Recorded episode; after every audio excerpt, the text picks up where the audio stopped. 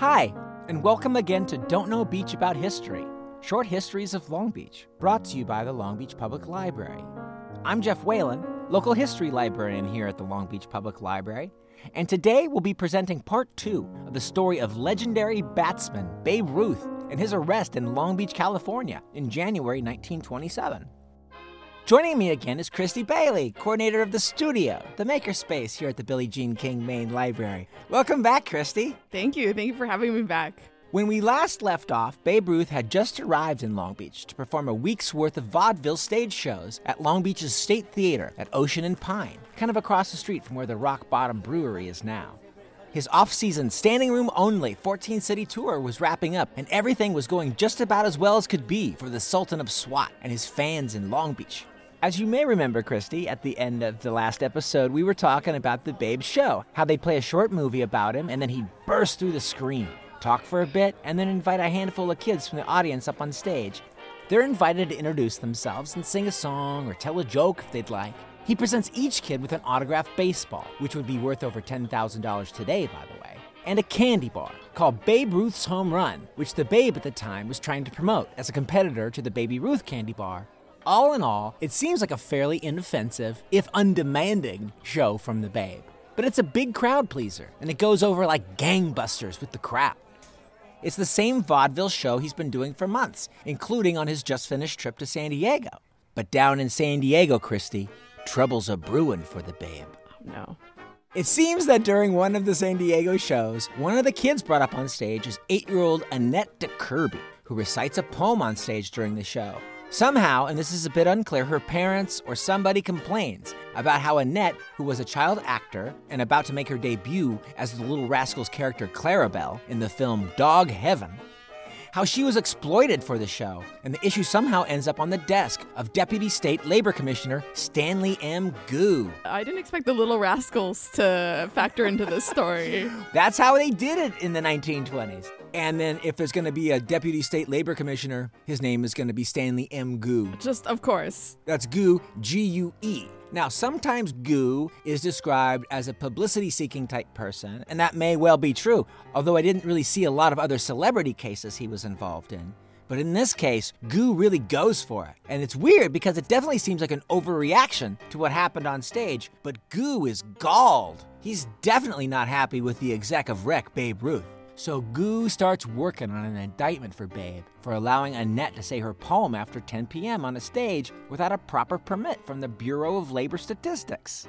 Wow, that's a lot to take in. That is a lot to take in. Yeah, it's super weird. It is super weird. Okay, so trouble's a brewing in San Diego, but at the moment, Babe's not too aware of any of that because he's living it up in beautiful Long Beach, California, soaking in all the love, all the baseball love. Because Long Beach is a baseball town. You know that, huh, Christy? Oh, yeah. Yeah. Definitely.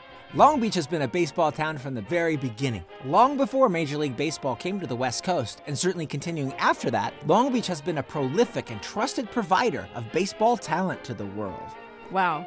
In all, as of 2013, according to the book Baseball in Long Beach by Bob Kaiser, a total of 286 major leaguers have come from Long Beach, either being born here or having gone to school here.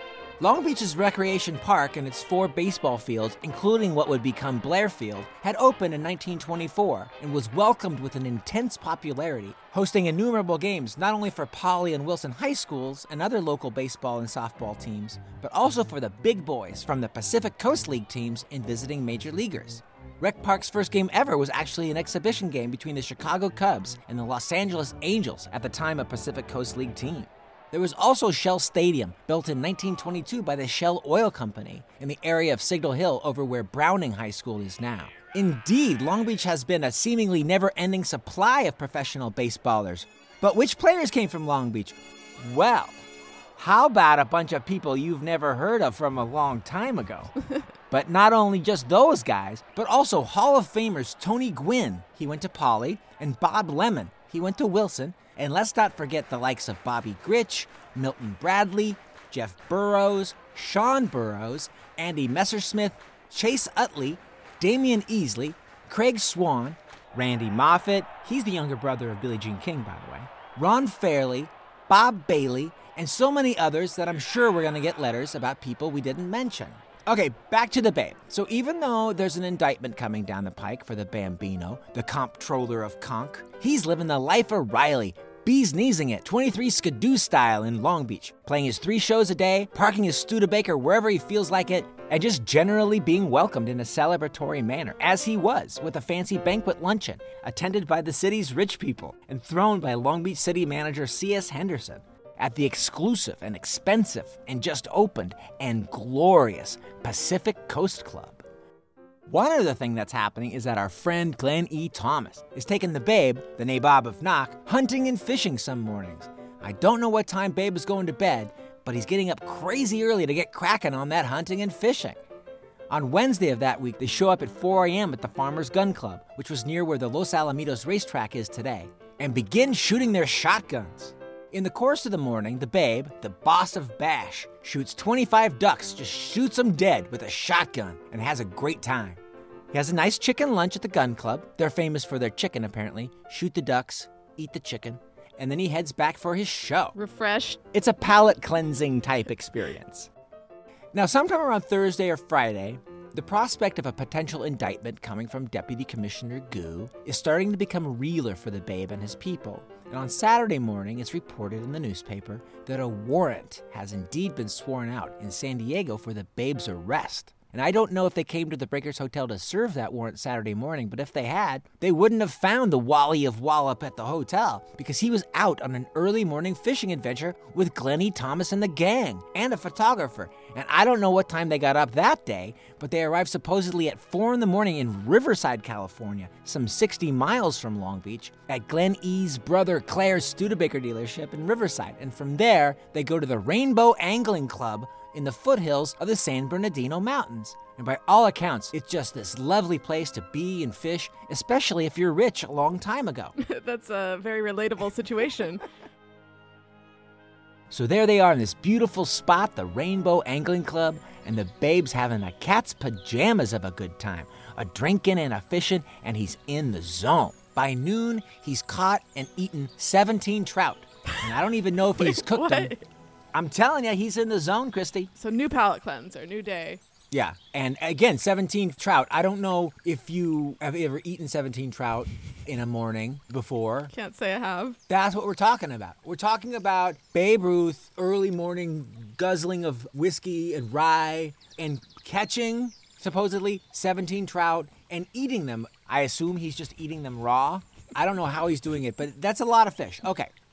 Sometimes when somebody's really good at something, people will say they're the Babe Ruth of it. But this guy, he's actually Babe Ruth. That's his name. I mean, it's not really his name. His name is actually George Ruth, but his name is Babe Ruth, right? Okay.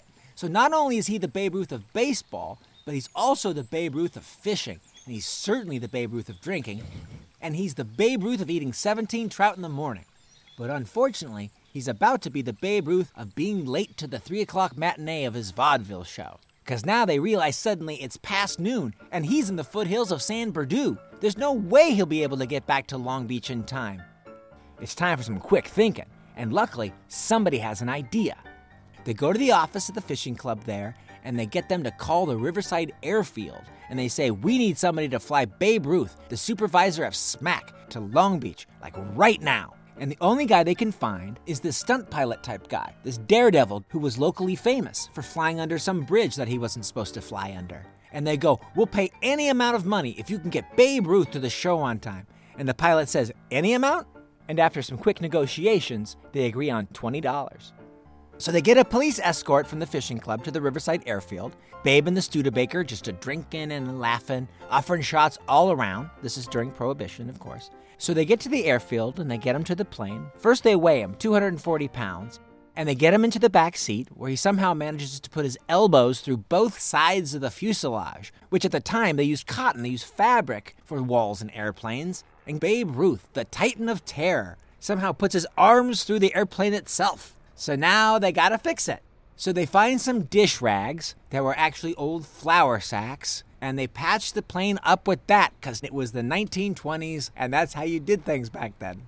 Plane broken? Where's your dish rag? I didn't expect a minor detail in this being Babe Ruth casually breaking an airplane. Well, it's the 20s, right? So it's like mm-hmm. it's gonna be some plane with a propeller mm-hmm. And it probably has the goggles and the guy. yeah, the guy with the, the hat and scarf. scarf. yeah, and then Babe Ruth, in my mind, he's in full Yankee uniform, getting on the plane, and just like cartoonishly, his arms going through the side of the airplane, and then they fix it with some old flour sacks. That's how you did it. So they're fixing the plane, but curtain is in less than an hour, Christy. This is like the the the climax of the movie. It's a race against time. Um, okay, so they take off, the babe just jabbering the whole time, according to the pilot, and the flight takes 35 minutes. They hustle him to a car and just floor it to the State Theater. And guess what, Christy?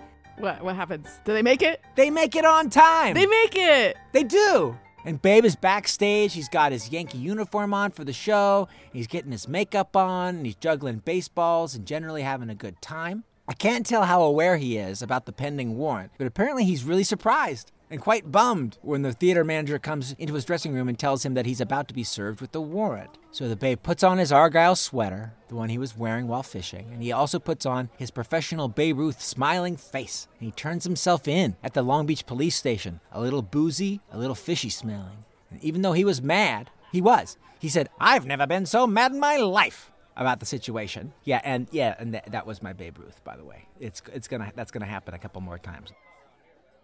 Okay, he puts on an affable face as he paid his $500 bail. There's a photo by Glenn E. Thomas's photographer, by the way, that the library has in our digital archive of Babe handing over the money in crisp $20 bills. All reports of this incident always say crisp $20 bills, by the way. In the photo, you can see him, Babe Ruth in Long Beach, looking super stylish in his Argyle sweater, his baseball uniform pants, but with normal black dress shoes, handing a grip of cash over to the Long Beach police. It's a good multifunction look.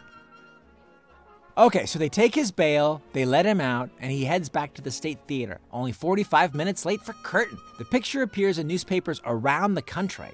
The Babe arrested in Long Beach, California, usually accompanied by an article that tries, but not very hard, to explain the not particularly tabloid reason for the arrest. That's a clickbait of the 20s. It is. That's exactly what it is. Clickbait of the 20s. So the rest of the Babe's Long Beach shows go on more or less without incident, and the Babe leaves our seaside community.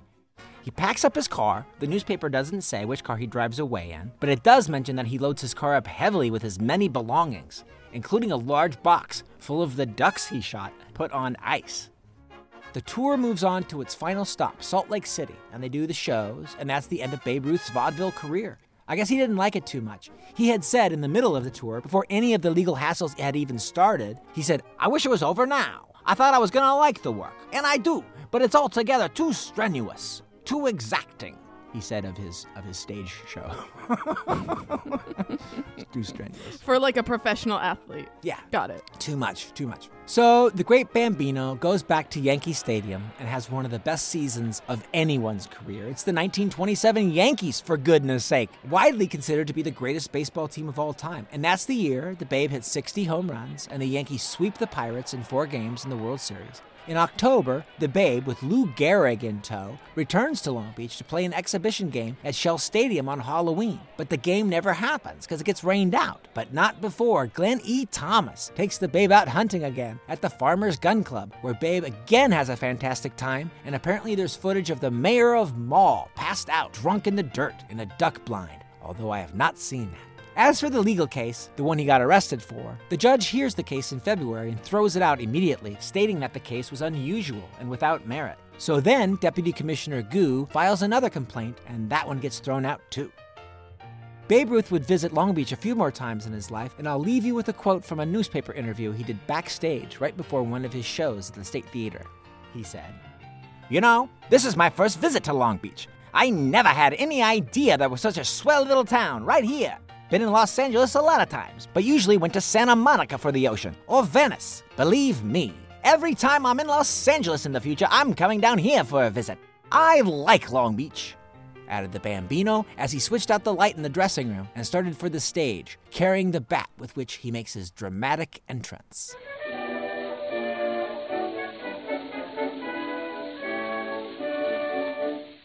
And that's it. That's the story of Babe Ruth, the Babe, the Sultan of Swat, and his visit to Long Beach in 1927. Thank you for coming on this adventure with me today, Christy. It's been quite a journey. It's been a great story, ups and downs. laughter and tears. It's, it's got it all. It's got it all. Thank you, Christy, for joining me today. Thank you for having me. It's been a lot of fun. Bye, everybody. We'll see you next I tell time. Out to the ball game. Take me out with the crowd. Oh, buy me some peanuts and cracker jack. I don't care if I never get back. Let me root, root, root for the home team. If they